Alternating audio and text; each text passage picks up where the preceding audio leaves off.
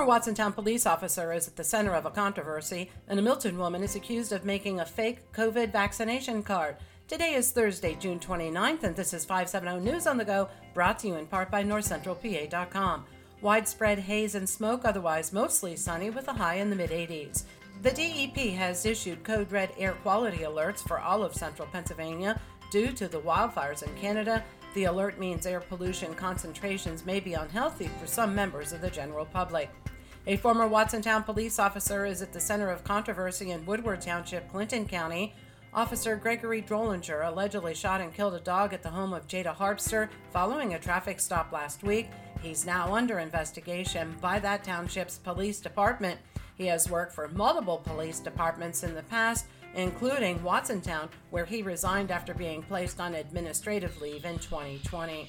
A home on Horseshoe Lane in Lewis Township, about five miles outside of Mifflinburg, was destroyed by fire early Wednesday morning. The Daily Item reports the cause is accidental from a faulty appliance on an enclosed porch.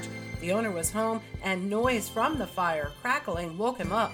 The only injuries reported were bee stings after a crew pumping water encountered a hornet's nest. 30 year old Taylor Venata of Benton is locked up on assault charges. It's alleged she shot her boyfriend in the hip during an argument over cigarettes. The boyfriend remains in stable condition at Geisinger. A Milton woman is accused of making a fake COVID 19 vaccination card. The U.S. Attorney General's office alleges 37 year old Colin Brungard knowingly made and possessed the card. The maximum penalty under federal law is six months in prison. Police allege 37 year old Timothy Martin of Mill Hall stole more than $1,400 worth of sports trading cards from the Lewisburg Walmart. He would allegedly pick up boxes of cards, cut them open, take the cards out, and conceal the cards inside his coat. He would then put the empty boxes in the trash, according to the Daily Item. Felony kidnapping and robbery charges are filed against 47 year old Edward Nicholas of Williamsport. The Sun Gazette reports he was angry that another man had moved into his former apartment and demanded payment for a month's rent by threatening the victim and forcing the tenant to get money from an ATM. State senators are considering a bill that would require all high school seniors to fill out a financial aid form for post secondary programs.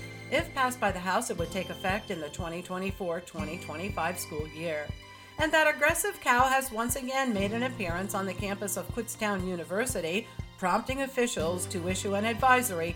The cow made a second visit to the campus Tuesday night. Although police caught up with the bovine, it managed to flee into nearby woods, avoiding capture. For the latest in news and events, head on over to northcentralpa.com. I'm Liz Brady, and you're up to date with 570 News on the Go.